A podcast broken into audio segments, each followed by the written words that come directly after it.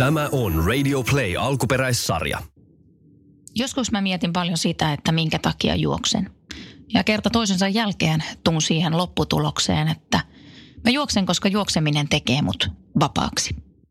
Minä, minun ajatukset ja se jalkojen monotoninen liike, joka tavallaan vie mut jonkin sortin flow-tilaan. Tämä ohjelma on Juoksumania.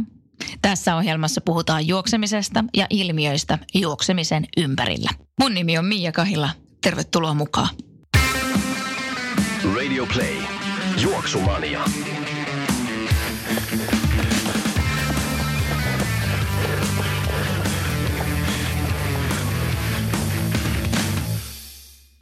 Juoksumanian puheenaiheena meillä onkin tänään aita juoksu, sillä puhelinlangan toisessa päässä on, on Noora-Lotta Neseri. Moikka Noora-Lotta. Moikka. Missä sä tällä hetkellä meet? Mä oon kotona Jyväskylässä, että vähän poikkeuksellisesti on nyt koko kevään täällä kotona Jyväskylässä, kun normaalisti olisin etelän leireillä.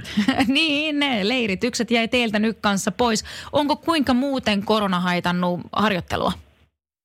No sanotaan, että isoin muutos on ollut toi, että tosiaan ei olla siellä etelässä leireilemässä, että normaalisti tässä vaiheessa just treenattaisiin ulkona, että nyt treenaillaan halliolosuhteissa. Sanotaan, että tuo se pieniä muutoksia, mutta ei mitään semmoista merkittävää. Et toki ehkä yleisesti nyt meidän kauden tämmöinen niin sanotusti ehkä pidentyminen, että et arvioidaan, että ehkä päästään heinäkuussa kisaamaan, kun normaalisti olisi pitänyt kisata jo toukokuussa, niin se venyttää vaan tätä harjoitusohjelmaa, että ollaan tavallaan vähän hidastettu tahtia ja siinä mielessä muuttunut se harjoitusohjelma. Kuinka paljon se vaikuttaa motivaatioon, jos ajattelee sitä, että kisakausi alkaminen on ehkä vielä vähän epävarmaa, että missä vaiheessa?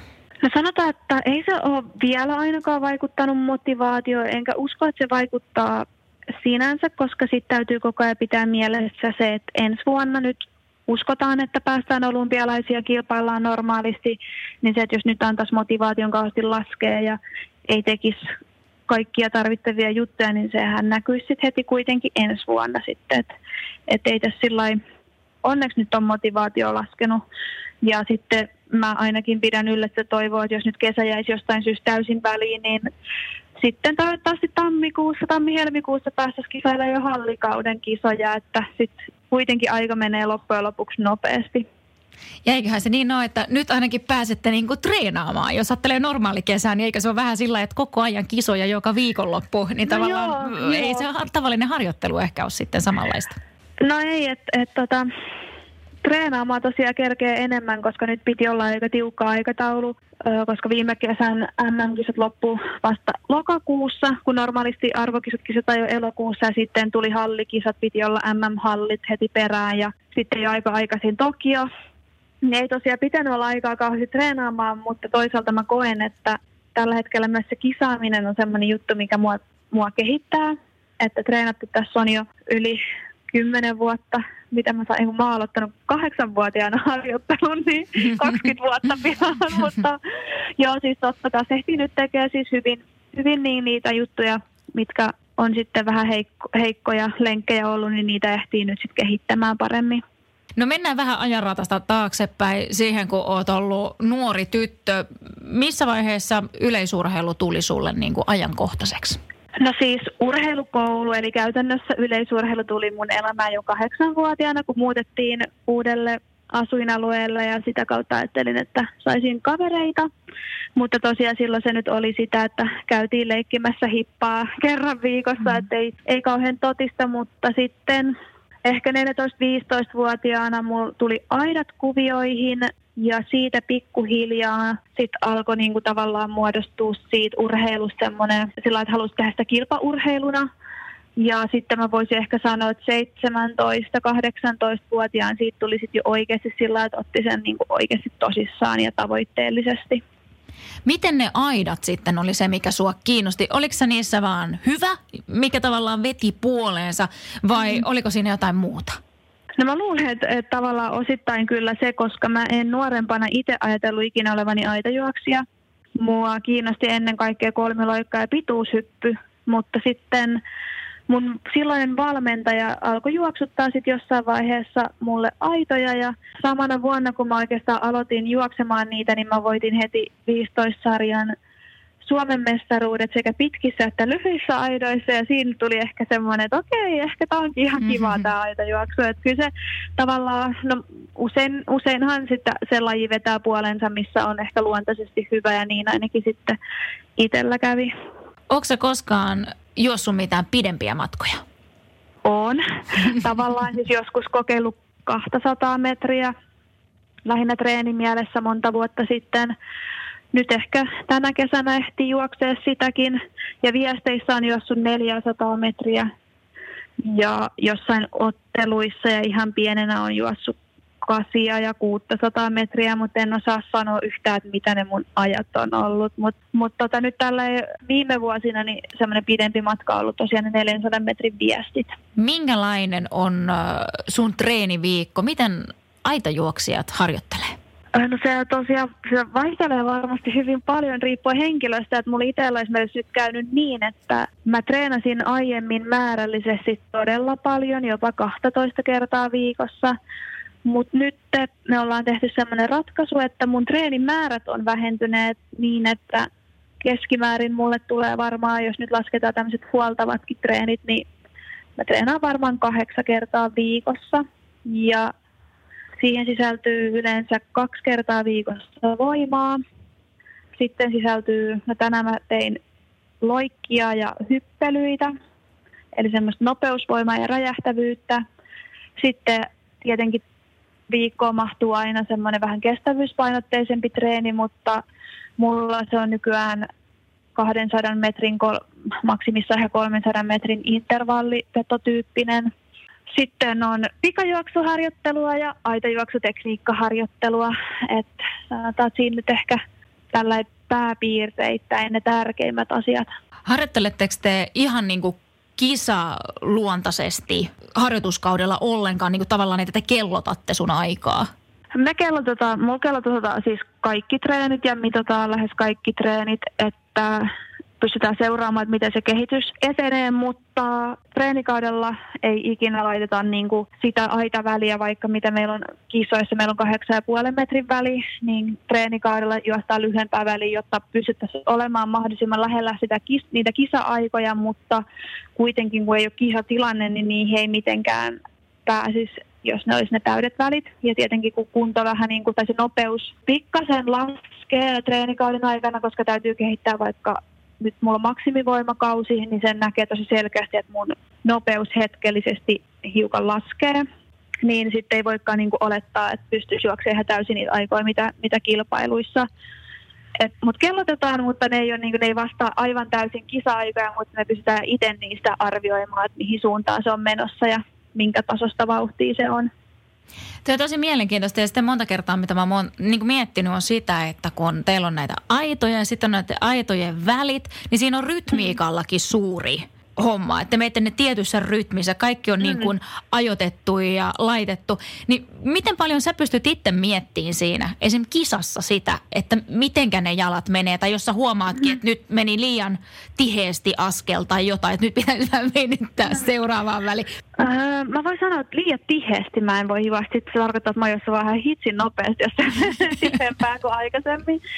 Öö, ei kisoissa. Toki sit, jos tulee joku virhe, että huomaa, että tulee joku huono askel tai vähän kolahtaa, niin sitten siihen tavallaan reagoi, mutta ei kilpailuaikaan ehkä tuommoista kauheasti mieti, mutta toki treeneissä ja nyt mulla onkin semmoinen pieni muutos meneillään, että me yritetään sitä mun rytmiä pikkasen muuttaa. Ja se on todella haastavaa, koska kuitenkin noi täytyisi saada mukaan siihen kovaan juoksuun. Ja sitten se voi olla tosi helppoa tehdä vaikka joku rytmin muutos, kun juostaa kevyesti ja rennosti, mutta sitten kun se sama pitäisi toistaa täydessä vauhdissa, niin se on aika haastavaa, koska siinä ei pysty enää tavallaan kontrolloimaan niin hyvin jotain yksittäisiä pieniä asioita. Et se onkin siinä varmaan just se haaste, että miten ne oikeat asiat saadaan siihen täyteen vauhtiin, mutta tosiaan kisatilanteessa niitä ei pysty enää miettimään. Että sitten on tapahtunut yleensä joku virhe tai moka, että sä niin havahdut siihen, että että nyt se kävi näin. Miten sitten lähdöt? Niissä pitää olla tosi tarkka, koska siinä voi myös menettää paljon arvokkaita sadasosia. Miten te harjoittelette lähtöjä? Me harjoitellaan kyllä lähtötekniikkaa ja se ei ole ihan sama, sama asia kuin kisoissa. Toki sitten välillä otetaan yhteislähtöjä joidenkin aitureiden kanssa, niin siinä tavallaan pystyy vähän simuloimaan sitä kisatilannetta, mutta lähtökohtaisesti se lähtötreeni on niin kuin tekniikkaharjoitus, missä muukin, mutta se millä mä oon itse kokenut, että mä oon saanut kehitettyä mun lähtöä todella paljon nimenomaan sitä reagoimista ja sitä ihan niitä sitä ekaa askelta on siis ihan henkinen harjoittelu, että mä oon löytänyt nyt siihen itselleni semmoisen toimivan, toimivan ratkaisu, että pyrin vaan vielä entistä syvemmin pääsemään semmoiseen omaan tilaan ja niin kuin toistan itselleni vaikka mielessä hiljaa, että, että mä oon valmis tähän ja silloin mulla tulee itsellä semmoinen rauha siihen tilanteeseen ja vaikka se on todella nopea tilanne, puhutaan just tuhannesosistakin, niin se, että kun mulla on semmoinen äärimmäisen rauhallinen olo, niin silloin mä yleensä saan kaikista parhaimman reaktion. Et se on niinku semmoinen, mikä, niinku, minkä itse on kokenut siihen tosi tärkeäksi, se henkinen vireystila, semmoinen, mikä toimii just itselle siinä tilanteessa. Et mä oon kokeillut paljon kaikkia erilaisia. Mä huomaan, että semmoinen todella aggressiivinen tila ei siinä kohtaa toimi mulla, vaikka se voi toimia jossain muussa kohtaa, mutta siinä mä tarvitsen semmoista äärimmäistä rauhallisuutta siihen hetkeen. Miten ennen kisoja just, onko sulla tiettyjä tapoja silloin, miten sä pääset tuohon sun rauhalliseen tilaan? Kumminkin aika paljon ympärillä tapahtuu mm. koko ajan. Mä kuuntelen paljon musiikkia. Se vaihtelee ihan laidasta laita, että mitä musiikkia, että se riippuu ihan siitä päiväfiiliksestä. Mutta ehkä mä oon nyt päässyt irti siitä, että mä en yritä liikaa ajatella, että miltä musta tuntuu, koska aika usein ennen kisaa voi tuntua välillä jopa aika huonolta. Että siihen harhaan ei kannata just mennä. Ja No ehkä just se, että yrittää nyt enemmän olla siinä läsnä eikä panikoidu ainakaan siitä, että jos joku juttu menee huonosti välillä just ennen starttia, kun ollaan viimeinen harjoituslähtö, niin mä oon kaatunut siihen aitaa ja, tai niin kolhasu tosi pahasti ja horjahtanut ja sitten niin siinä aikaisemmin saattanut fiilis olla sillä, että vitsi, että mitäköhän tästä tulee, mutta nyt on oppinut tavallaan sen, että se ei kerro vielä yhtään mitään. Et nyt hallikaudellakin tämä on ollut mun, tämä viime hallikausi oli ihan melkein paras hallikausi ikinä ja just sielläkin kävi yhdessä kisassa, juoksinkohan siinä kisassa sitten ennätyksen, niin siinä harjoituslähdessä niin kolhasi tosi pahasti aitaa ja sitten se täytyy vain unohtaa ja muistaa, että se, se seuraava startti ei ole sama asia kuin tuo harjoitusstartti. Että semmoinen tavallaan ehkä tietyllä tavalla hetkessä eläminen siinä kisatilanteessa, että et siinä mä oon oppinut sen, että se täytyisi vielä oppia tässä niinku arjessakin, mutta nyt kisatilanteen siinä on oppinut sen. Hmm. Kuinka sä sitten pystyt nollaan kisan jälkeen? Teilläkin välillä on sitten se, että seuraava kisa odottaa jo ihan joidenkin mm. päivien päässä. Miten sä pystyt nollaan sen? On se lopputulos ollut sulle sitten mieluinen tai ei? No jos se lopputulos on ollut mieluinen, niin sehän on tosi helppo tavallaan. Sitten mennään siinä niin kuin hyvässä fiiliksessä vaan kohti seuraavaa ja luotetaan siihen omaan kuntoon. Ja näin, että se on mun mielestä se on niin kuin mukavaa silloin. Mutta sitten jos on ollut vähän huono tilanne, niin siinä mulla auttaa ainakin se, että mä niin kuin pohdin, että mikäköhän tänään oli. Ja sitten kun mulla on ne syyt selvät, niin mä pystyn, mulla on sellainen varmempi olo, että mä pystyn ne korjaamaan. Ehkä semmoinenkin olo just tulee, että okei, okay, että no eihän tässä mitään hätää, että kunto on hyvä, mutta nyt tapahtui tämä ja tämä virhe. Ja sitten tavallaan ajattelee just sen niiden kautta, eikä ehkä itsensä kautta, että mä nyt epäonnistuin, vaan enemmänkin se, että tuossa nyt vaikka jalka kolhas aitaa ja it, että siihen nähden esimerkiksi joku tulos voi olla tosi hyvä ja sitä kautta hakea sitä luottamusta siihen, että no nyt vaan kun mä saan seuraavaksi ehjä suorituksen, niin tulos voi olla todella hyvä. Että tavallaan käsittelen asiat heti ja että just elää siinä seuraavassa kisassa läsnä sitä hetkeä, ettei mieti sitä, että viime kisassa kävi näin, että käyköhän nyt tänäänkin näin. Tuossa muutama vuosi sitten jäit mun mieleen, koska en ole hirveästi kuullut, että urheilijat on sanonut, kun kaikki asiat ei miekkä ihan niin kuin pitää, mm. niin että kun tässä on nyt mielessä ollut vähän kaikkea muuta ja ei ole oikein päässyt päässyt, mä muista miten sä sen sanoit, mutta jotenkin niin, että se on ollut nyt vähän kaiken näköistä muuta mm. mielessä, että, että tota, ei ole pystynyt ainoastaan keskittyä nyt tähän aitajuoksuun. Miten sä itse näet sen asian, että kuinka paljon urheilun ulkopuoliset asiat vaikuttaa itse siihen urheiluun? On se sitten positiivisesti tai negatiivisesti? Mm, no silloin kolme vuotta sitten mulla oli semmoinen tilanne, että mä keskityin täysin niin aitojuoksuun ja pystyin keskittymään. Mä olin järjestänyt mun elämä niin, mutta sitten mun tota, terveys siinä niin petti, koska mulla oli ö, aika kieroutunut valmennussuhde siinä vaiheessa, mistä mä en pystynyt pääsemään eroon. Se oli monen vuoden taakka. Ja sitten se tavallaan alkoi romuttaa mua siinä vaiheessa niin paljon henkisesti, joka purkautui myös fyysisenä väsymyksenä ja ylirasitustilana. Joista pienistä ongelmista mä käysin niin edelleenkin näistä terveysongelmista. Niin mä oon varmasti tarkoittanut sillä sitä, että on ollut niin paljon sit huolta omasta terveydestä ja siitä, että miten jaksaa, koska siinä niin kuin tavallaan henkisesti sairastuin tai uuvuin siihen, niin kuin mitä siinä kaikkea oli sitten siinä valmennussuhteessa. Että sekin periaatteessa kaikki juonsi sen urheilun sisältä siinäkin vaiheessa. Mm. Et mä koen, että mä olin ihan kohtuu hyvä siinä, että mullakin on sitten tapahtunut sit elämässä kaikenlaista muutakin niin kuin urheilun ulkopuolista, mitkä on niin kuin ollut rankkoja kokemuksia, mutta sitten taas mä oon itse kokenut, että mä oon ollut aika hyvä lokkaamaan ne asiat pois siitä suorituksesta ja tekemisestä, että sitten urheilu on taas ollut toisaalta semmoisissa asioissa ehkä sellainen niin kuin henkireikä, että pystynyt välillä just saamaan ne ajatukset muualle. Mutta sanotaan, että toi 2017 vuoden tapahtuma sitten taas oli ihan niin kuin asia, asia täysin niin kuin erikseen, että et sitä mä en osaa edes verrata mihinkään tämmöisiin, jos arkielämässä nyt tapahtuisi jotain, jotain tota muutoksia vaikka tai jotain niin kuin rankkoja juttuja. Mutta siis yleisesti ottaen, että kyllähän urheilijakin elää sitä normaalia arkea, niin totta kai ne vaikuttaa. Mutta sitten mä koen, että monesti ehkä urheilijat osaa ne myös sitten sillä eritellä, että sit kun mennään sitten treeneihin, niin sitten ne asiat unohdetaan. Ja, ja sitten taas toki, jos se asia on niin vakava, että ei, ei hetkeen jaksa, niin sitten sekään ei ole mun mielestä vakavaa sitten käsitellä niitä asioita. Ja semmoinen sanotaan, että joku jos viikon, viikonkin tauko välillä tulee, niin eihän se niin kuin loppujen lopuksi sitä kovaa työtä sieltä poistaisi taustalta. Et ne on niin kuin vaikea, vaikea ehkä sanoa, koska ne on jokainen tilanne on sitten asia erikseen.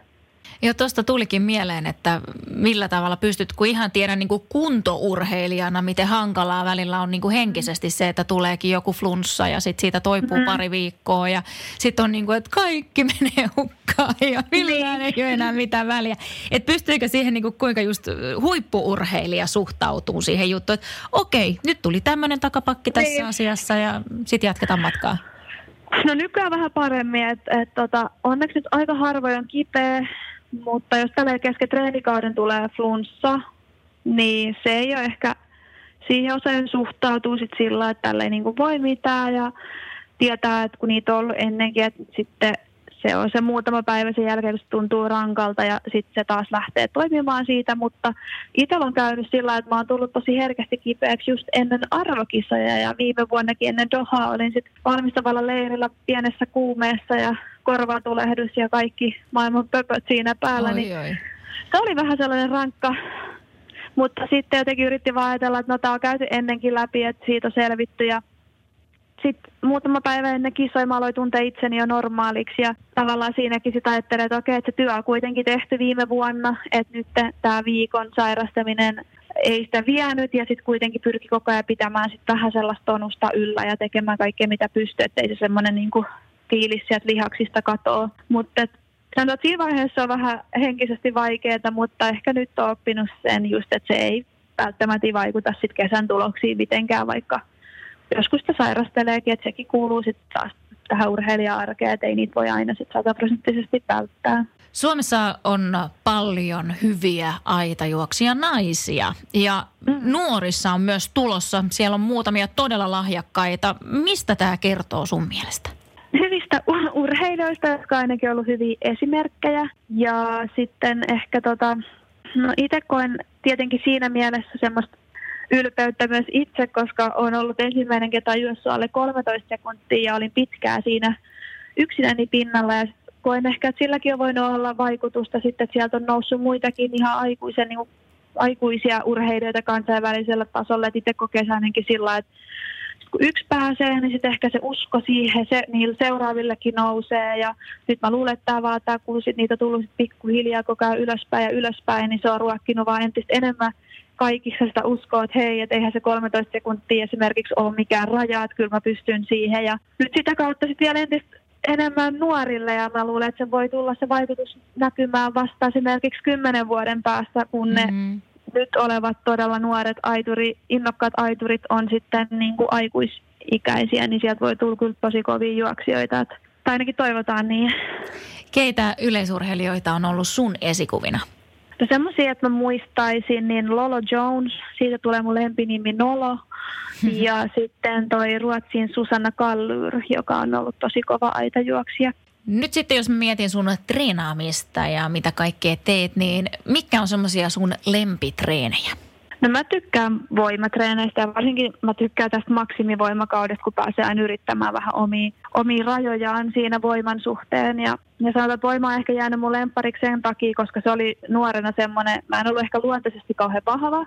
Ja se kehittyi mulla sitten tosi nopeasti ja siihen jäi semmoinen huuma, joka on jatkunut mm. edelleen, vaikka siitä voimaharjoittelun aloittamisesta on jo, öö, mitäs mä nyt sanoisin, kymmenen vuotta mutta siitä on jäänyt semmoinen jotenkin itsellä tosi mieleinen juttu. Ja sitten tietenkin aitaharjoitukset, koska niissä sit se on niinku se oleellinen juttu, että sit kun siinä näkee positiivisia tuloksia, niin sitten se, se kertoo aina hyvää, että et sitten toisaalta kaikki nämä meidän oheistreenit, että just vaikka voimaharjoittelu voi olla, että siinä kehittyy, mutta se ei automaattisesti näy juoksussa, niin se jotenkin se aitojuoksuharjoitus on niin konkreettinen, mikä antaa sitten sellaista näkymää, että mi- mihin suuntaan mennään.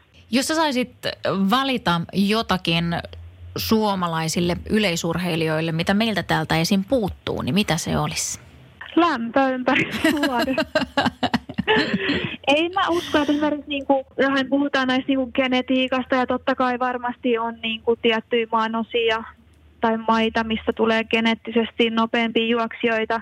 Mä en silti lähtisi ehkä niin kuin vertaa just sellaisia asioita, että niillä nyt tavallaan ei voi mitään, mutta toki voitaisiin me ottaa suomalaisen geeniperinnän se, se niin kuin järjetön nopeusominaisuus sieltä, mutta kyllä mä nyt lähtisin kuitenkin siitä, että otettaisiin tänne se ympärivuotinen lämpö, niin sillä päästäisiin aika pitkälle. Mutta mitä mieltä sä itse olet tästä lämmön vaikutuksesta, koska taas ihan näin kuntourheilijat taustalla, niin se on siis ihan kun menee johonkin viikoksi pariksi etelään ja siellä lähtee juokseen, niin se menee ihan eri tavalla se lenkki, mm. kun just ajattelee se, että monesti miettinyt tuo Potnia-hallissa, kun on ollut treenejä vetämässä ja siellä on urheilijoita sitten treenaamassa ja pihalla on miinus 20 ja mm. siinä sitten se treenin jälkeen mennään istuun sinne kylmään autoon ja ajetaan niin. kotiin, että kyllähän sen on pakko vaikuttaa jollakin tavalla palautumiseenkin. Ky- kyllä se vaikuttaa ja tota, sanotaan, että, että kyllä se, niin kuin, se lihas toimii jotenkin ihan erilainen, kun se on niin kuin, koko ajan valmis ja lämmin ja se aineenvaihdunta varmaan, mä en niin kuin ihan osaa nyt sanoa fysiologian näkökulmasta, mutta mä kuvittelisin ja oma fiilis ainakin sit se aineenvaihdunta vaan siis yksinkertaisesti toimii paremmin silloin, kun on sitä lämpöä ja sitten toki se, että kun pääsee lämpimästä treenaa ulkona, niin saadaan esimerkiksi hyötyä myö- myötätuulesta. Sillä voi olla todella merkittävä vaikutus siihen, kun kellotetaan vaikka noita just vaikka aitajuoksuja tai juoksuja, niin se, että juokseeko hallissa vai juokseeko kahden metrin myötätuulessa ulkona lämpimässä, niin se se harjoitusvaikutus sinänsä on, voi olla vähän tehokkaampi, kun saadaan enemmän irti. Niin siinä on niin kuin semmoinen tekijä ja näin, mutta sitten jos meillä olisi just täällä kotimaassa se lämpö, niin siinä olisi vielä se hyöty, että me ei tarvitsisi matkustella ja saataisiin niin kuin kotiolosuhteissa treenata, koska toki noi leirit, ne on tosi kivoja ja antoisia, mutta on ne myös tietyllä tavalla rankkoja, koska ollaan pitkiä aikoja pois kotoa ja